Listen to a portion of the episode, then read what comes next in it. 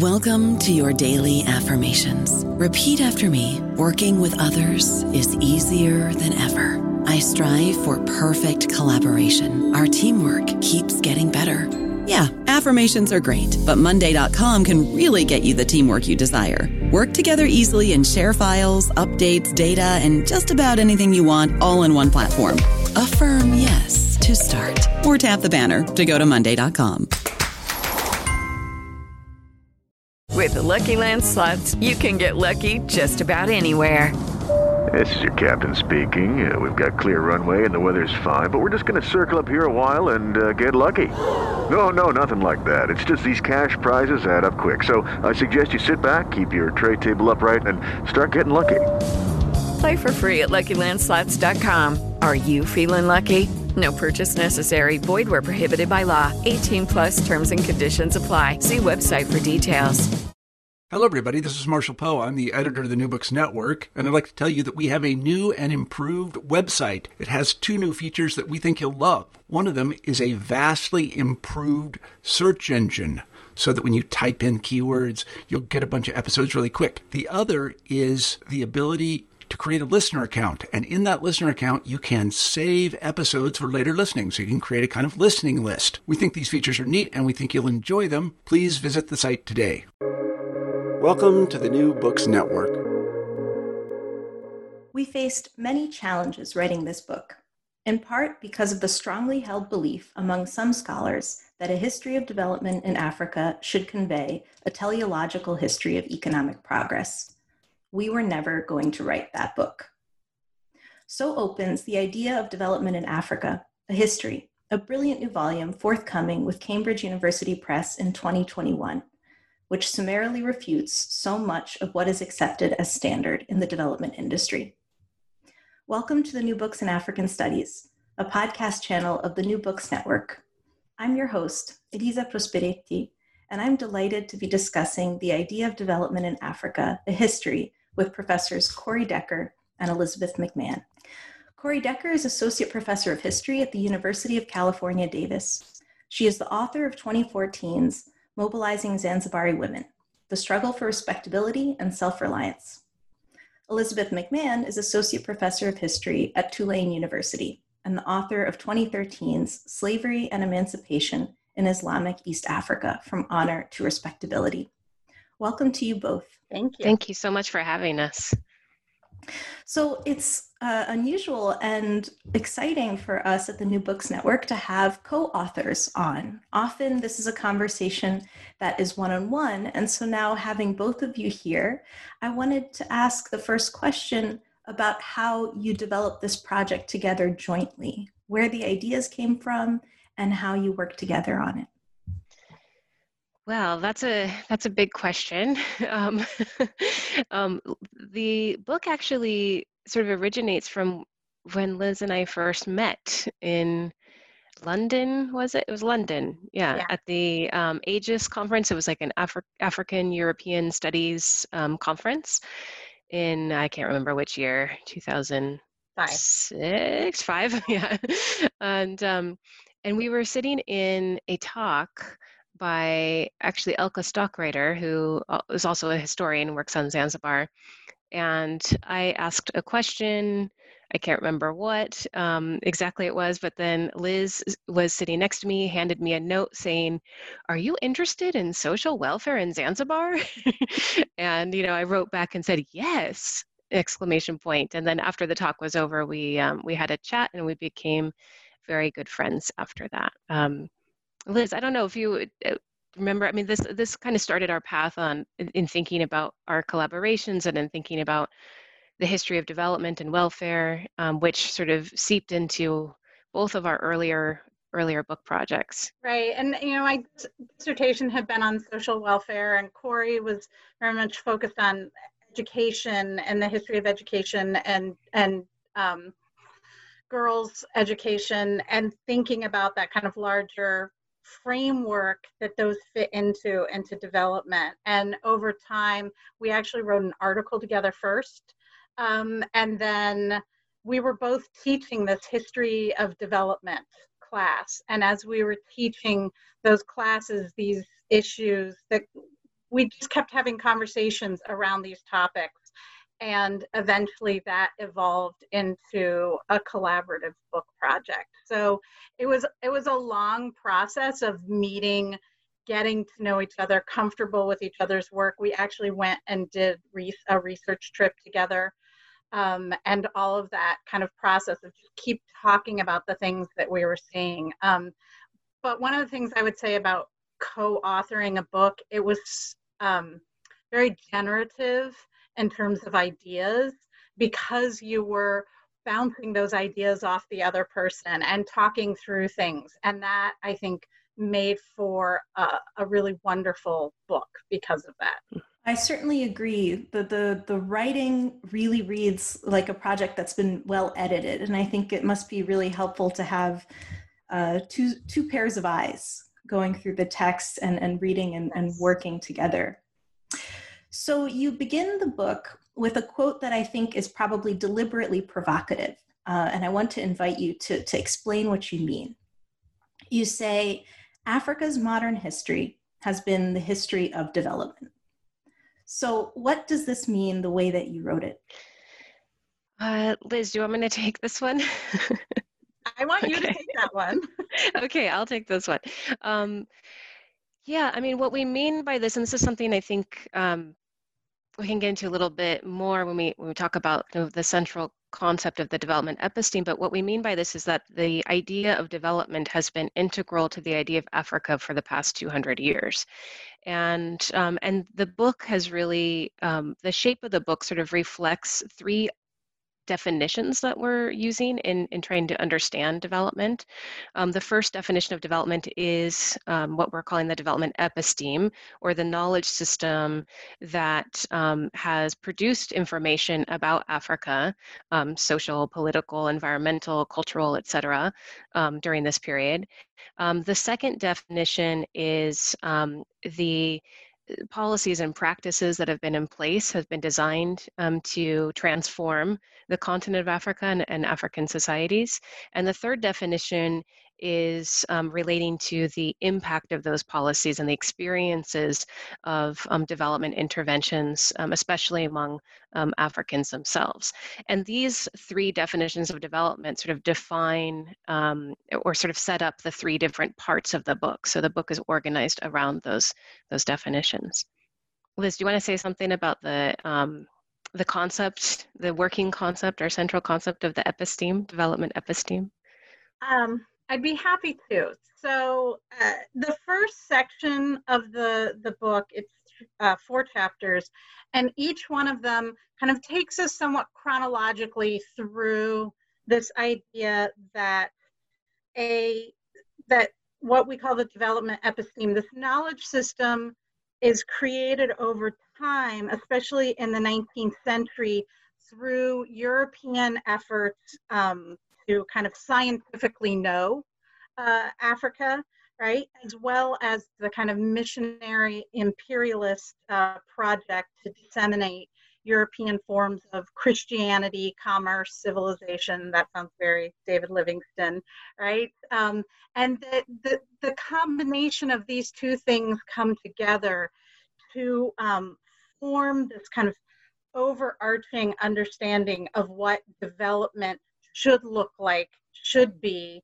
and will be right? That and that that modernity is part of that development right? And so the development episteme is this whole package that comes together and part of the piece of that is that it is fundamentally based on an understanding of race right? That africans are racialized right? In ways that um, are frankly place them lower in a, in a kind of social hierarchy from Europeans, right? And none of this is, is necessarily new, but thinking about that as a 19th century concept that then we can see it coming into the 20th century and impacting into the 21st century as well right and that that development episteme is still there the pieces of it what we think about as international development and the present day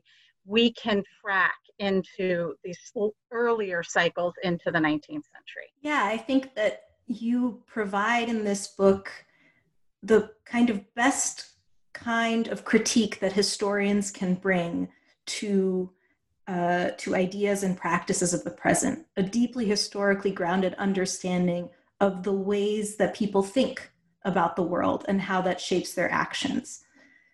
So you developed this concept of the development episteme, and that's really central, and we're, we're going to, to develop and unpack it a little bit more.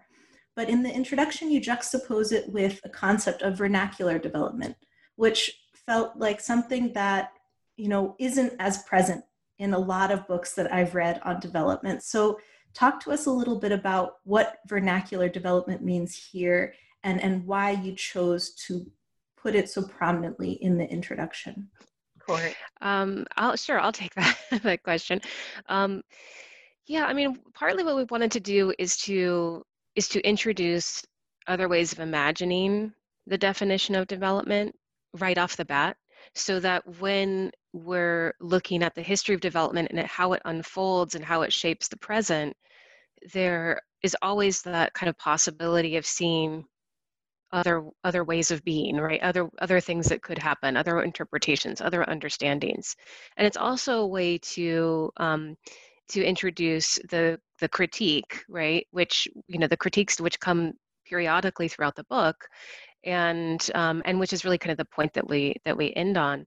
Um, but the you know to give you an example of how ideas of development are um, you know how you know the development episteme sort of presents one very clear very definitive understanding of progress right? Um, but our point in, in, in, including the vernacular development section is to demonstrate that there are other understandings and interpretations of this term of this concept of this um, this kind of international policy set of policies. And um, and so one example that comes up that we use a lot because it comes from our area of research is the swahili term maendeleo and maendeleo um, means um, comes from the, the verb kwenda, which is to go, um, and kuendelea, which is to continue or to move on. And it can mean movement in time or space. It can mean um, it can mean movement in a figurative sense. It doesn't necessarily mean progress. It just means mobility or movement, right? So that's one example of thinking about how you know someone might be interpreting development policies in one way right or interpreting their actions or their engagement with development policies in one way that does not necessarily match up with the um, the intentions behind kind of international development interventions.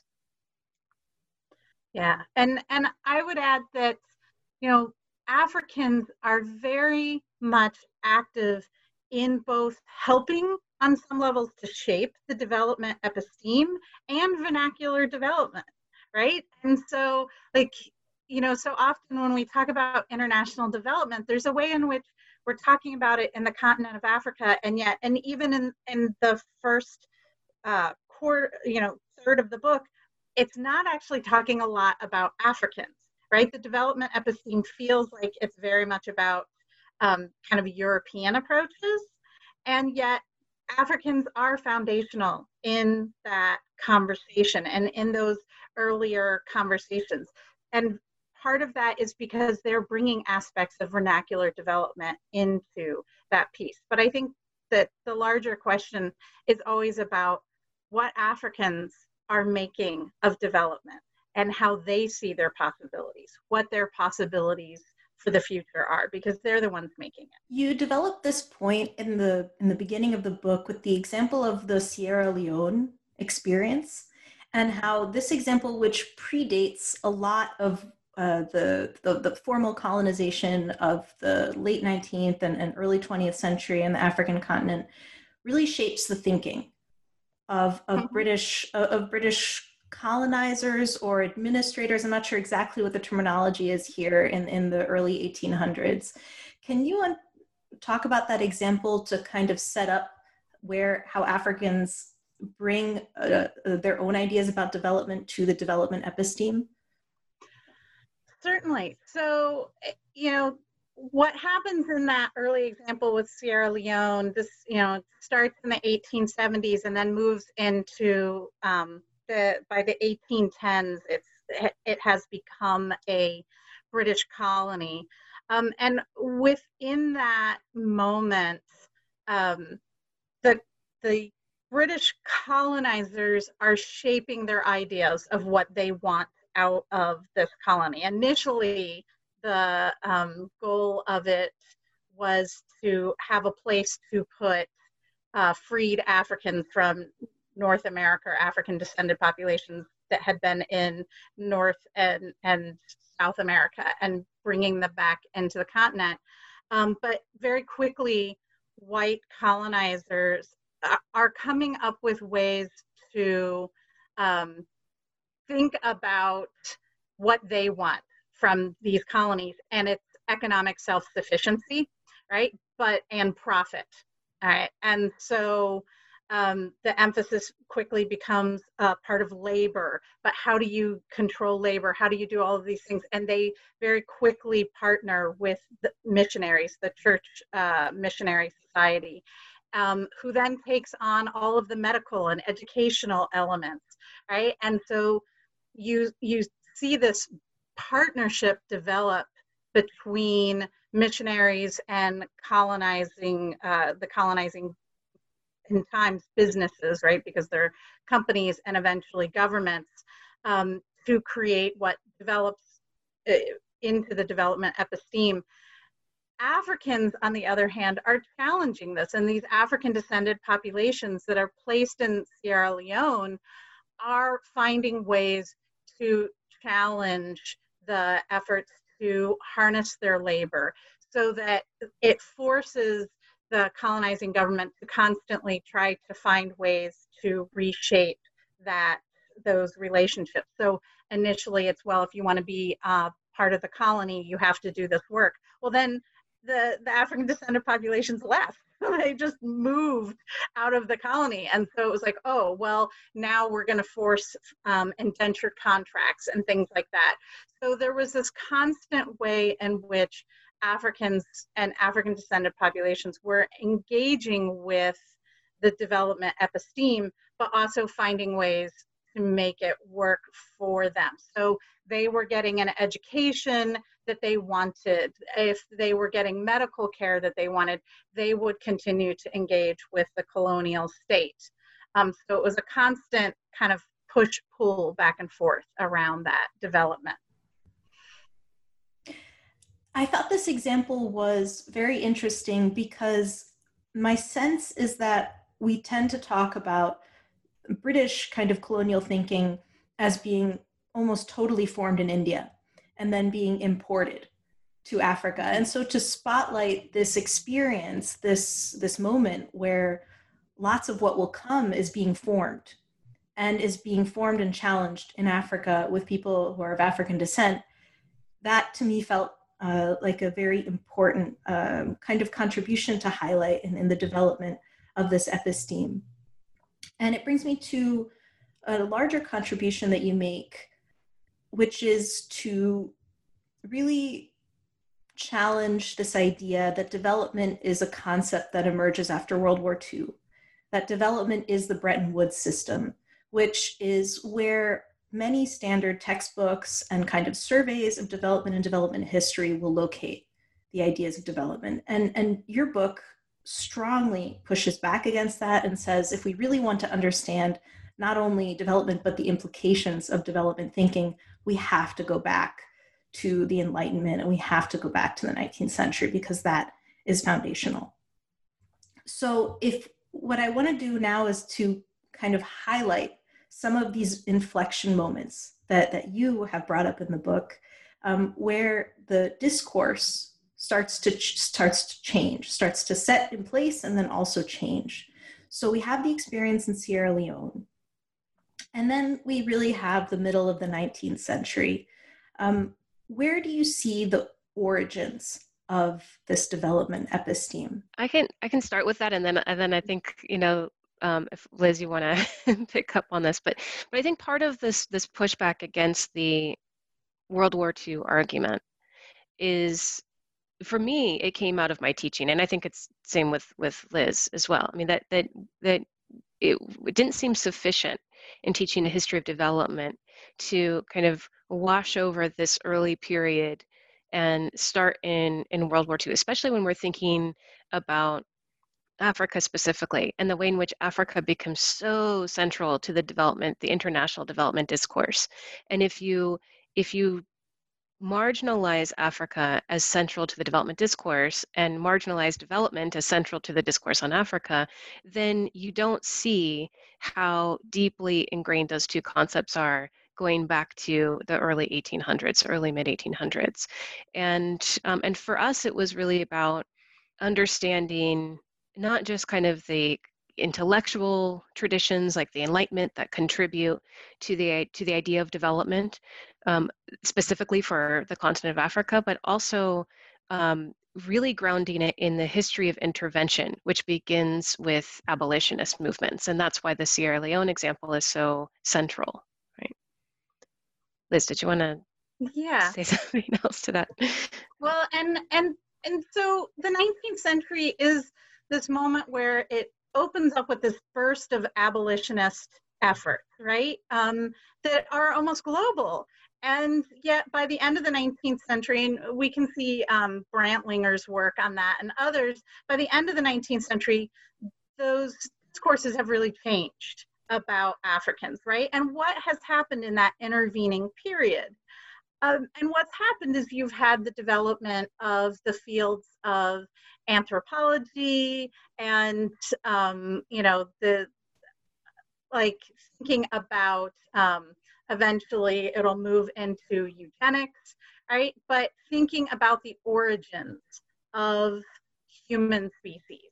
And um, so all of the pieces that are going along with that and at the same time you also in that intervening period you have europeans moving out into Africa, into Asia, and trying to take over parts of those areas, and they have to justify it, right? And so, like, this isn't a, a, a new thing that um, ways they justify it. What I think is interesting that we're saying, and I have to say, I wasn't taught as an undergrad when I was taking African history classes, that it was so often taught that it was like a cultural justification, that it was cultural superiority.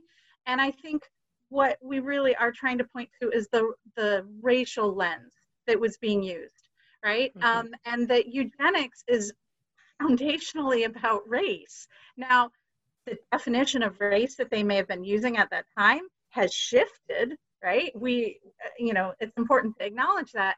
But at the same time, it was centrally located in these ideas of race, right? Um, and so that that's so important to thinking about the ways in which race has shaped and defined our approach to international development because that is often elided and and especially in that post-war moment like that's exactly the moment right? That Europeans stopped talking about race because of the Holocaust, right? And because of um, Nazi Germany's emphasis on race.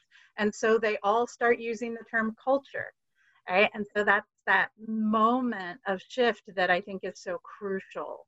Um, and we really need to understand that because that shapes so much of what will come later as well. Your intervention about foregrounding race as central to the development episteme is is tremendously important.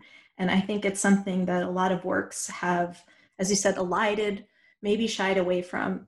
Um, how do you see your role in writing this book and having this perspective as white scholars working in african studies? Because it is clear that part of why race has been so elided from the development discourses that so many people who are writing and practicing so-called development are white themselves and it's mm-hmm. it's uncomfortable and difficult and people don't want to face it and see these intellectual origins mm-hmm.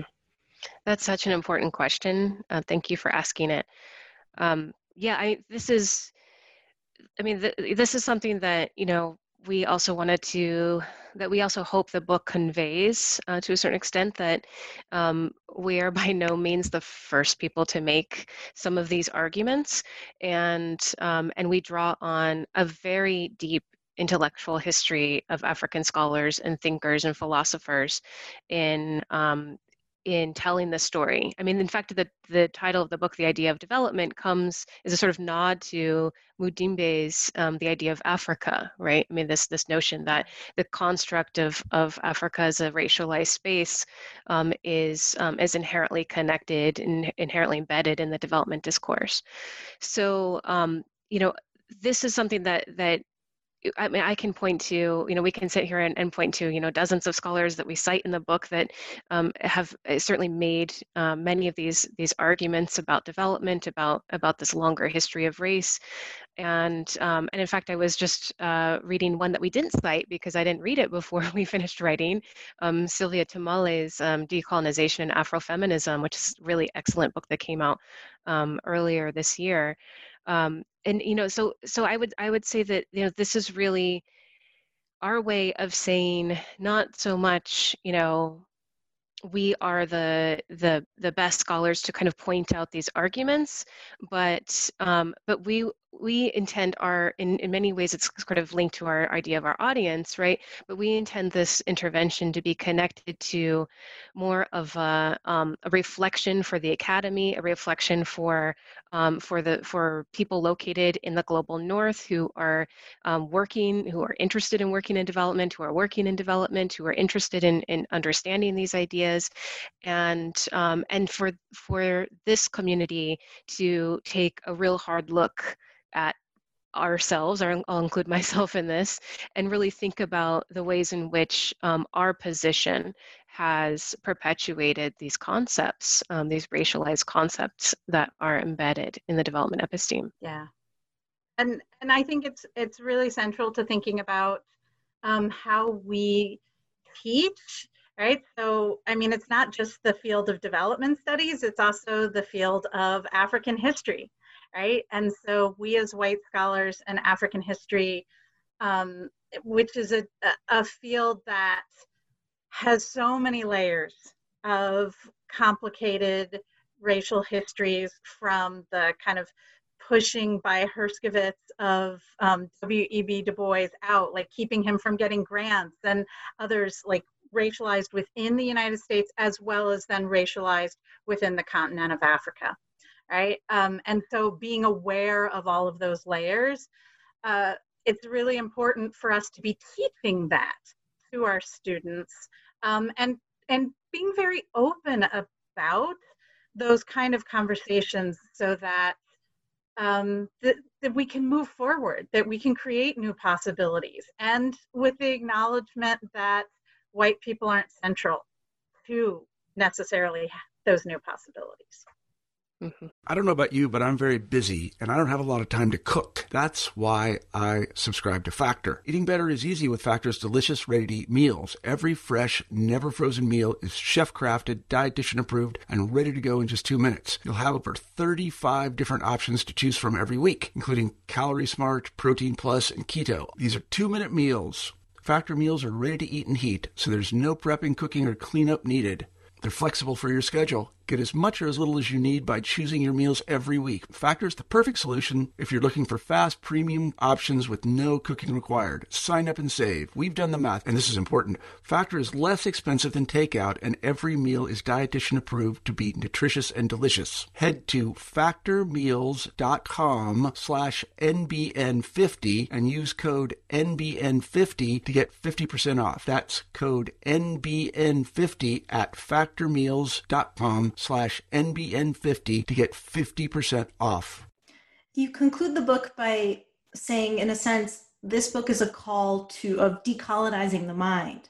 But whereas the famous phrase decolonizing the mind of Ngugi wa Thiong'o is about pushing back against uh, European languages and the ideologies that, that they contain and, and foregrounding African languages and African culture, your call here is to decolonize the mind of development practitioners and people in the global north who have internalized these ideas um, of uh, that that are born in the 19th century and haven't critically examined them and so that's very much the contribution of this book so um, we have a lot of players that shape the development episteme. This is a difficult task to kind of summarize them in this conversation.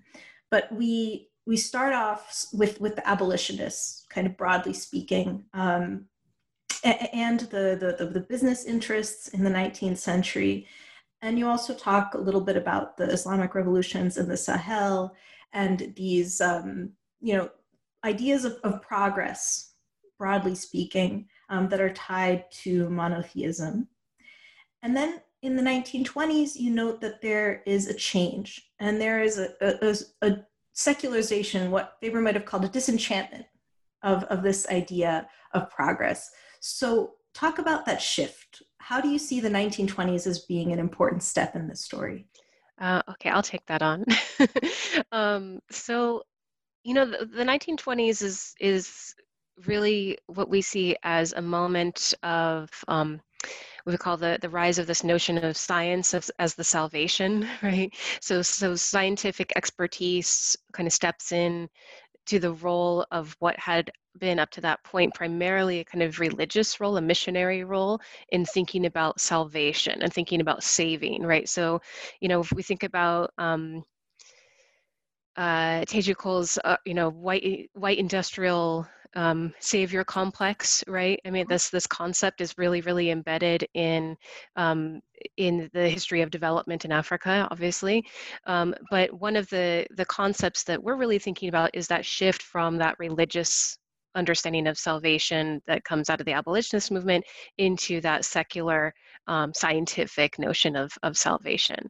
So this is the time when you see the emergence of um, cultural relativism and in social anthropology, the emergence of um, new um, new sciences of you know environment and geography, obviously building on some of the kind of um, cartographical developments of the of the 19th century and um, and psychology as well. Um, new ideas about race and psychology, which are embedded in that eugenics, um, that that emergence of, of eugenics theory, um, and especially ideas of population. I mean, po- po- the understanding the the debate about how to um, control population, how to manipulate population is, is really embedded in that 1920s shift, um, 1920s and 30s um, period, the interwar period, when um, officials, colonial officials, and international agencies begin to um, think about new ways to deal with with um, undernourishment and malnutrition, think about new ways of deal, dealing with reproduction and um, reducing infant mortality, increasing um, birth rates, right? All of these concepts really embed um, these kind of large scale population concepts, which are very much connected to ideas about race and racial health, are embedded in that, that kind of scientific turn of the 1920s. And, and this is one of the the things that the book does so well is to reveal these cyclical um, ideas that kind of get recycled. So you could have a debate in the 1840s in England about uh, monogenesis and polygenesis of the human species. And that can take you to uh, birth control and population control campaigns of the 1960s and 70s up through uh, mm-hmm. where we are today in terms of what reproductive rights mean and who has a right to choose when and how to have a baby or not. Uh, and I, I, think that that building the links between all of these steps is um, is what what you contribute so well here. So once we have science that enters onto the scene, and we have missionaries who are still present, but the the the, the theological goal or the conversion goal recedes a little bit because now we're converting not to Christianity as much as we're converting to modernization right that's that's where we're moving and i think the mm-hmm. mandarins of modernization is, is the phrase that that um that's been used to, to describe this period and you refer to them as the secular missionaries so i know this concept is from larry grubbs's book but what does the secular missionaries bring um, in, in the era in which they emerged that, that you see as important in the 50s and 60s? okay. Um, so the secular missionaries bring a new zeal, like the same kind of zeal that was brought in the 19th century to saving souls is to saving Africans for modernity, right? Um, and secular missionaries were um, there to pull all of uh, Africans away from their atavistic past. Like pastoralists needed to become farmers, and they, you know, everybody needed to move along those different stages of modernization. And the glories of being able to try to jump stages of modernization, right? Um, and so the effort of the secular missionaries and um, you know was to pull Africans into um, the into the future, right? Um, whether they wanted to be in that future or not. I think was the one of the key points. And and you you know the 1960s were the the um, decade of Africa, and you know this is the moment of independence across much of Eastern and Western Africa. Um, you have the rise of the Peace Corps, so the United States actively sending young idealistic Americans with a college education to teach Africans how to create pit latrines when right? They already knew how to do all of those things, right? Um, but it created a new cycle of enthusiastic zeal for that white people specifically from, and it wasn't exclusively white, I should say, but that Americans and Europeans had something to offer Africans in terms of knowledge production that Africans wouldn't know themselves, right? Well, Corrie, you have anything to add to that? Yeah, I mean that's so, and this is part of the cyclical nature that we're that we're referring to here, right?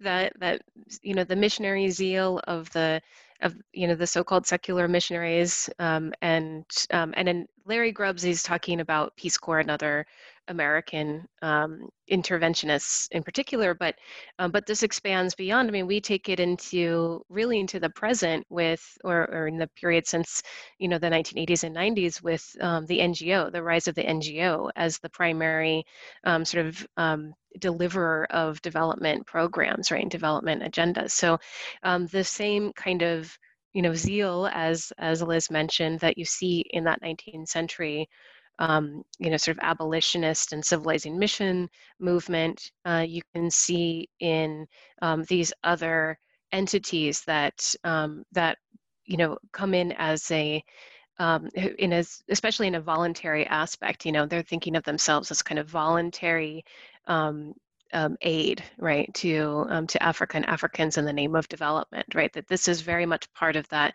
that cyclical nature of um, of how development functions. Another element that you bring up, which I found very interesting, was to think about uh, the development industry as we know it, right? In this in this NGOification period, um, that development is practiced in segments, and these segments are either segments in terms of a project, the famous development project, right? We're, we're focusing in a very targeted and limited way on, on clean water, for example. When, of course, the quality of life and livelihoods are very interconnected things. They can't be isolated into these variables that, that you can identify and target as if, as if the context doesn't exist.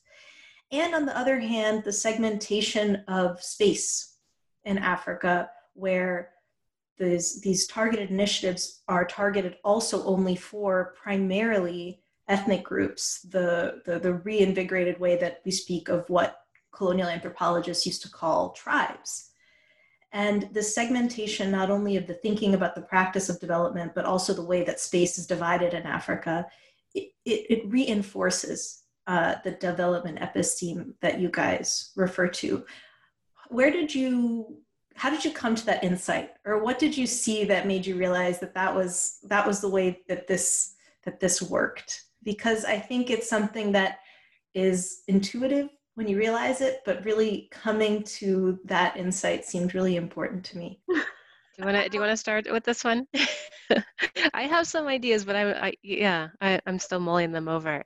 Right um you know everything was a project um, and and when I guess when I started teaching the history of development, um, I had actually used Blaine Harden wrote a book in the 1980s about Africa, dispatches from a fragile continent. Right, he was a journalist and very um, whatever, uh, like he he was focused on these specific moments but it also allowed you to it allowed me to start thinking about how one specific project could radiate out into like sort of the he was very focused on the absurdity of projects. So a frozen fish factory by lake turkana right? Which is out in the middle of a, an arid very hot region. And why would you do that? On a lake that moves periodically and kind of uh, recedes in different points. So, like, he was very interested in the absurdity of this, but I think um, it was thinking about how everything felt so piecemeal, right? When we talked about those different pieces of projects. And it was so much like the missionaries in the 19th mm-hmm. century that I had worked with on my first book and looking at these sort of piecemeal projects that they would develop. And when a missionary couple would go home on furlough, the project, like whatever they were doing, ended, right? Mm-hmm. And likewise with development, that the projects, the pieces, how things just fell apart when one person wasn't there, right? And it told you how um, localized development could be and how but I don't mean localized by African localized, I mean localized to a particular person, right? And how it also wasn't grounded in the communities, right? And so you could see how development truly wasn't becoming like the, the way that it was segmented kept it from ever becoming truly grounded into the communities. So, but Corian. Yeah, I mean that's I, I I found this same concept, the same issue, I guess you can call it, um, when I was looking at material for my first book on the history of girls' education and um, women's professionalization and teaching in particular. And so it was this this kind of the gap between the big picture, right? The big, huge ideas about development and modernization and progress, and we're gonna, you know, implement this education system and instantly transform everybody into these modern subjects right and and then the gap between that and this incredibly unstable uneven ad hoc way that that actually gets implemented so i was thinking about this in terms of some of the, the development projects that gets that got celebrated in Zanzibar, for example, the British colonial development projects. Like there, you know, there was this one um, project um, that was all about integrating the local schools with you know an introduction of a of a town hall with you know a savings plan and you know there was like this whole like we're going to create we're going to engineer a socially engineer basically this this perfect little community and i was thinking well this sounds exactly like like um, Ujamaa, you know, in Tanz- you know, and looking in post-colonial Tanzania, right? This kind of um, post-colonial development project, which is modeled, you know, after, and so all of these sort of things repeat themselves. This idea of whether talking about um, and this actually relates sort of to something that Liz is working on now, this villages question, the question of creating the model village or creating the model school or creating the model, um, you know, development project, irrigation project, whatever it is, right?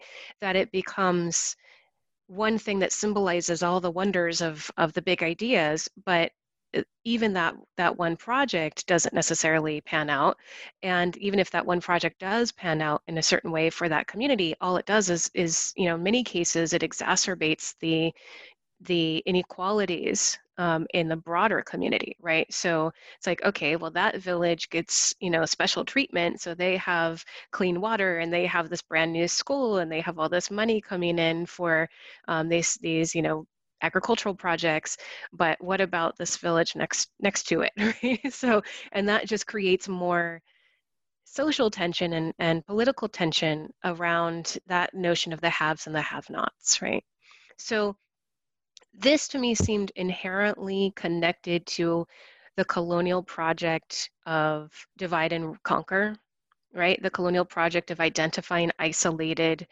um, communities and creating a notion of um, of separate identities right?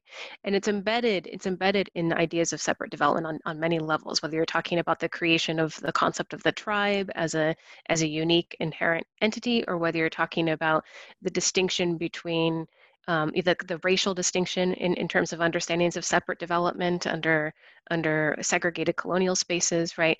All of this is about creating certain um, or, or all of this, I should say, results in perpetuating certain inequalities that are based in the identity of the of the local, right? Right. So it, it, these this way of thinking is very pernicious because it it it it can attack also directly solidarities that that could be mobilized against against exactly. It. But I I think what you point out, particularly when you're talking about the the you know post-independence modernization period, where we have the very famous big man modernizers, uh, whether they're the Senghors, the Nyereres, the Nkrumahs, who harness the development episteme, the logic of the development episteme in their anti-colonial struggles very much as a liberatory way of thinking saying if this is the logic, then where are where are the results of that logic that you've offered us or that you've you've said is the way that it works? And then and then, however, there's also something that's not liberatory about the development episteme that they reproduce in in their big um, state-led top-down projects. Um, would you kind of pull out one of these examples and describe it for us? That's me. Okay. Um, sure. Uh, let's see. well, I think one of the most obvious examples that that is probably well known to a lot of um, scholars of African history and African studies um, is um, the example of Nkrumah's Akosombo Dam project. Right. This is something that Stephan Miescher and, and several other scholars have been working on. Um, but this is this was one of those case studies that I think really highlights um, the you know you have this this rhetoric of of you know anti-colonialism and critique of neo-colonial um, interventions around around um, especially around the question of development right? And um, this you know the Nkrumah then embraces this idea of development as a um, as a way to demonstrate independence and self-sufficiency right but at the same time the because of the sort of mechanics of how um, not just how modernization theory is envisioned, but how funding structures, development funding structures worked, right? The um, the attempt to create the system that demonstrated Ghana's modernity and demonstrated their self-sufficiency resulted in certain level of dependence on now American investment and American control over these development projects, in particular the, the Akosombo Dam project, which was um, also related to a plan to um, to expand electricity, to provide electricity to a large number of people, to um, create a new kind of industry around an aluminum industry, right, based on using that that hydroelectric power, um, and um, and this was a you know colossal failure in many ways right? I mean it resulted in the forced migration of of thousands of people resulted in um, failures in, in in promises the failure to meet up um, to live up to certain promises that Nkrumah had made to um, Ghanaian citizens and um, and for all of the kind of the hoopla around um, the what you know Stephan Miescher calls the spectacle right of of the of the dam project, um, the the attempt to demonstrate you know that this is the way that that this kind of modernization project is the um, definitive marker of independence was ultimately a facade right? And um, and exposed all of the ways in which the development episteme perpetuated um, many of the global inequalities as well as local um, inequalities that um, began under colonialism really. I mean this wasn't Akosombo Dam project begins actually under the british um, colonial period. It's not actually in a, in a completely an, an, an Nkrumah invention. Yeah and this connects to a point that you make which i think is you know uh, comes out of John Iliffe's work and the idea that the structural poverty in mm-hmm. Africa mm-hmm. is, is, is quite recent. There's conjunctural poverty, but that there are many mechanisms in um, African societies to manage wealth distribution and to manage care for the needy that are completely pushed out by, uh, by the development episteme as it, as it begins to form and harden over the 19th and 20th centuries. So, where are we now in in the development industry the way it thinks about itself the way these big organs the world bank the african development bank where is the conversation now? Is there a sense of the acknowledgement of this colonial paternalism and, and racism?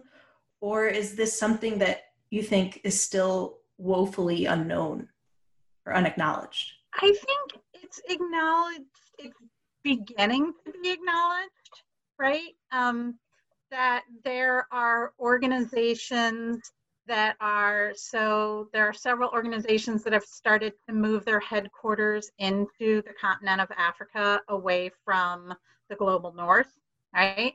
Um, I think those are important steps to say, like, oh, our work is is in the global south primarily, then we need to be located in the you know because that has been a symbol all by itself of this where are the headquarters of these international organizations. Um, but the world bank and the imf while those are both still um, i mean there's they're they're part of the too big to fail right? These are billions of dollars right?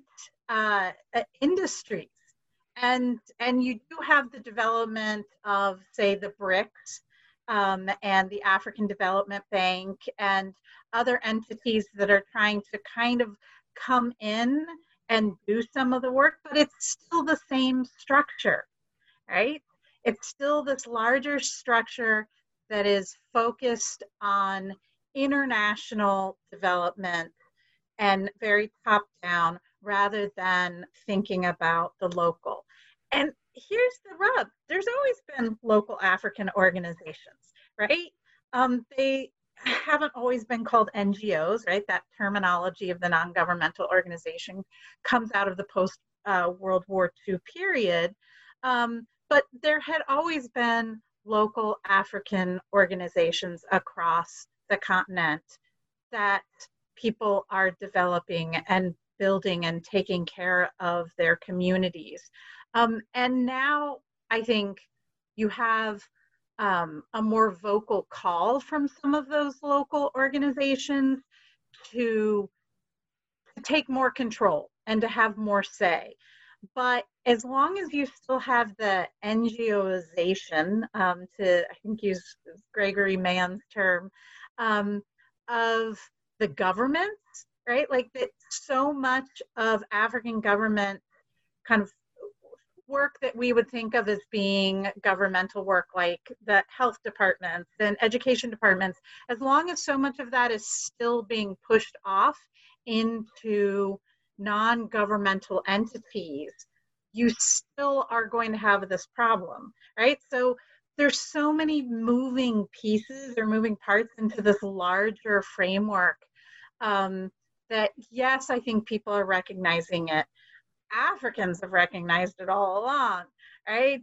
Like make that clear, it's um, whether Europeans are and Europeans and Americans and kind of the global north and how they how they deal with it right? And and i think that there are some movements to shift but it, it, it's it's small. It's still really i think really small yeah i would use the word concession. Um, when i think about this because i you know have lots of conversations about students you know grad, grad students who are working in in development um, and uh, not in history right? I mean talking about grad students in other in other um, areas of, of uc davis for example which has a lot of people working in development um, talking about uh, talking with colleagues in other areas, talking to people. Um, you know, a good friend of mine in Uganda who um, you know is is part of this development project to run a school and you know have a farm, and you know it's like it's kind of a multi multifaceted um, project to try to keep things running, right? Um, the conversations that that come up over and over again are about i mean ultimately comes down to funding right and and in, when it comes down to funding it means that um, the entities that are seeking funding have to present themselves in a particular way that um, satisfies the interests of the funder, right? And as long as the language and as long as the framing is defined by the funders in that sense, then um, then we're going to have the same conversations over and over again.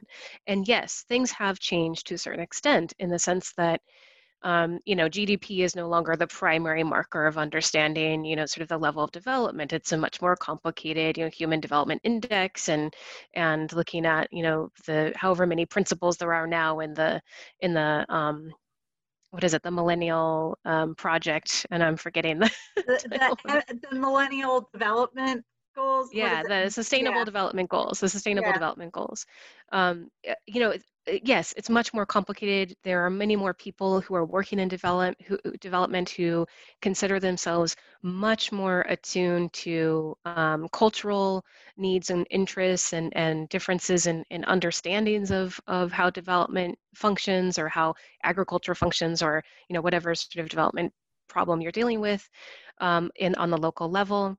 Um, but I would call these concessions, and and I think um, what what Atieno Odhiambo wrote in I can't remember 2000 can't remember the year of this essay that uh, that we cite in the conclusion, but it's a, a 2000 something early 2000s essay um, where he you know he talks about the, the problem of culture right? This that the discussion the debate is still framing culture african cultures as problems right and it's like okay well if we really want this development project to work we have to contend with this cultural issue here wherein blah blah blah whatever it is right? Which which is a stumbling block. It's a it's considered a stumbling block to development. And uh, and i think this is this is what i would consider the concession you know that some of the big discourses that are still determining funding and defining how funding is distributed recognize these nuances but they recognize them uh, in the sense that they offer concessions or they recognize them as potential stumbling blocks rather than as um, a piece a central piece of the of the development episteme a central piece of of you know how development should function. And and that's where i think you know again i mean this is it's difficult to have this conversation because so many people invested you know in these in development projects and development funding initiatives are invested in them because they believe wholeheartedly that they are going to improve the lives of the lives of Africans, right? I mean, they they believe this, and and and and they have evidence to back it up. They have evidence of successful projects, right? And um, and this is not to say that that the, those beliefs are misguided, right? The point that, that we're trying to um, to get at in this book is to demonstrate how you know taking away the individ the individual's intention if you if you look at the structure as a whole and you look at the legacies of the structure and how little it has actually changed over the past 200 years then you can really see how how in some ways um, you know blinded we are right when we when we attempt to engage in these projects however good intentioned we are and and i i can't not mention bono right? Yes. Corrie and I have this running joke. We should I say we we made jokes about no, okay. Um, so, but um, what you know, Bono. We mentioned in chapter 12 at the beginning that he says, you know, oh, right, I finally get it. What's going to save Africa is economic and investment, and we need to, you know, partner with Africans in economic investment. And like the language he's using, it's almost exactly David Livingstone's 1860s call, right? So it's again that loop. It's a bigger loop, but it's still it's a 150 year old loop back to the same kind of language that that we continue to repeat the same things as Corrie said so like if you take away the intentions what you see are the same frameworks over and over and over again. Yeah, I think this book offers a, a structural critique that isn't a mechanistic critique uh, of, of the history of development or this development episteme. Um, and in being able to link Bono and Livingstone, we see something that is at once much more historical and much more textured than some of the analyses which were very important uh, and foundational of the 70s and kind of the dependency school, but that uh, took away some of this this textured um, analysis that that you bring to it. I want to read the uh, part of the last paragraph of the book. Uh, quote, the illusion of the omnipotence of the development episteme will be exposed only when we can see clearly the crumbling stones out of which it was built. Development is not the powerful edifice it claims to be. It is a holdover of colonialism that is quickly losing relevance in our current world. So, some beautiful sentences there to kind of sum up this um, structural and historical critique as we come to a close, I, I want to ask you both what you're working on um, now going forward. But before that, Liz, I'm an avid reader of acknowledgments in books. And you have a very interesting uh, uh, acknowledgement in which you thank your community of, um, of, of Africanist scholars on Facebook that, that you felt really contributed to this project. And I think since this book is so much about knowledge production, uh, it's interesting to think about how social media is affecting knowledge production. So, what did why did you choose to do that? And did you feel that it was unusual, or did you feel that it was just exactly the right thing to do? You know, I have to say that this has been eh, just as Corrie and I have created a collaboration in this book. Um, the kind of intellectual journey that it has gotten at least me here um, I don't want to speak for Corrie in that way. Um, that uh, that has been a collaborative process as well, and social media has really offered that. And you know, on Facebook, I still have some family members and high school friends on there, but it has really, for me, become a space where African historians exchange ideas, right, and post uh, articles and readings and um, start pushing each other to think in new ways right? And so i think for me it has been so foundational as a space to learn and grow intellectually and to really ask kind of questions of our field of the kind of larger discipline of history um, and you know a lot of questions that we've talked about around race and as well and that has shown up in this book. And and so i wanted to acknowledge the importance of those conversations because i think social media does really offer that. I, it's, it's funny because i'm on twitter as well and i find twitter a little harder to navigate although i am also starting to kind of develop um, spaces there where I'm just I'm learning. People are pushing me to think in new ways and to question and to make these connections. And and in a, a lot of ways, I see the book as as an output of that. I don't know. Corrie, you're mm-hmm. part of that network as well, if you have thoughts. Yeah, I would agree. I would agree 100%. Yeah, yeah. The the the the the idea that um, that yeah that those conversations have have certainly pushed me in ways that that uh, in directions that I maybe have thought about going, but you know didn't have the confidence to go right? You know or or maybe think about things in new ways that i hadn't thought about before. And i'm yeah i, I agree 100% well it makes me wonder if yeah. part of the the way forward in dismantling this edifice of uh, colonial development discourses part of that is going to be having social media you know give a platform to people who are not usually considered as part of the knowledge production around development. And I know social media has many, many uh, uh, deleterious effects on society, but this might be one to at least hope say, oh, maybe there's there's something hopeful here. Definitely. So you have closed yeah, this definitely um, which I'm sure feels really good. And the book is fantastic. I'll be using it to teach um, a course on the history of development next semester. And I urge everyone who is teaching a course on development to pick this up because it's written in an extremely clear way. Um, and there is a really good mix of general and specific that I think is really helpful, um, particularly for students to, um, to, to think with and to think through. But so this, this chapter is closed what is next on the table? Maybe Corrie, if you'll talk to us about the work, what you're working on right now.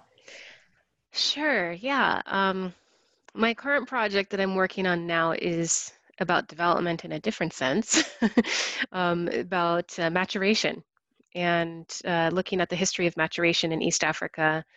And I, it does actually engage with some of these debates that um, that we're talking about in this book, in the sense that I'm thinking about a kind of long, a long history of ideas about puberty and maturation, coming of age, standardization of age, age of consent, right? All of these, all of these themes from uh, really throughout the course of the 20th century and looking kind of broadly across Kenya, Uganda, and Tanzania.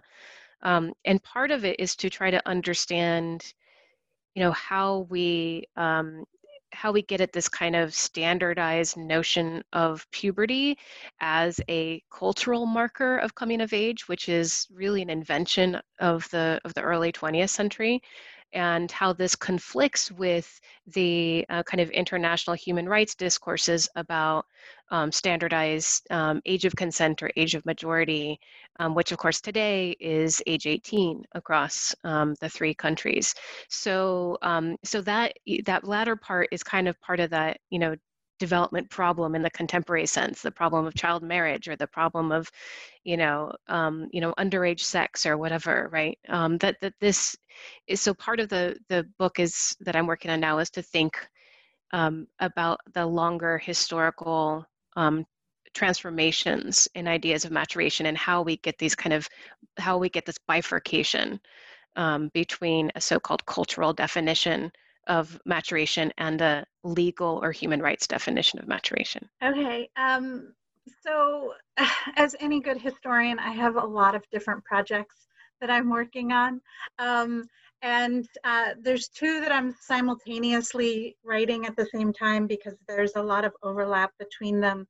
Um, and it's because I'm thinking of uh, in kind of Eastern Africa and into the Indian Ocean world around um, kind of slavery in the 19th century and trauma, and thinking about the experience of um, the slave trade and what that meant for individuals and that trauma and how that shapes their um, life experiences.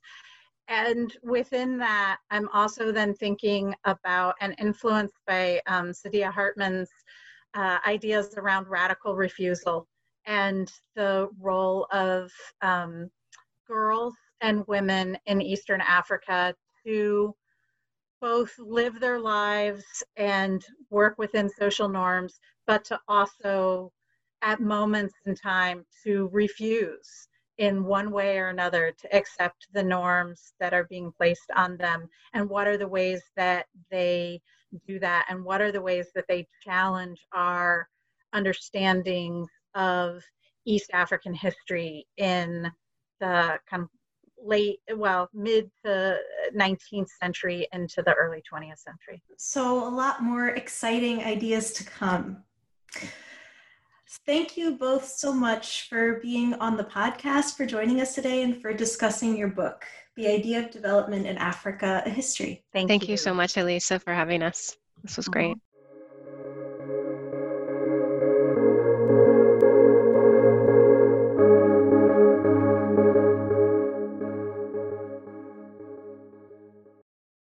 With the Lucky Land slots, you can get lucky just about anywhere. This is your captain speaking. Uh, we've got clear runway and the weather's fine, but we're just going to circle up here a while and uh, get lucky. No, no, nothing like that. It's just these cash prizes add up quick. So I suggest you sit back, keep your tray table upright, and start getting lucky. Play for free at LuckyLandSlots.com. Are you feeling lucky? No purchase necessary. Void where prohibited by law. 18 plus terms and conditions apply. See website for details.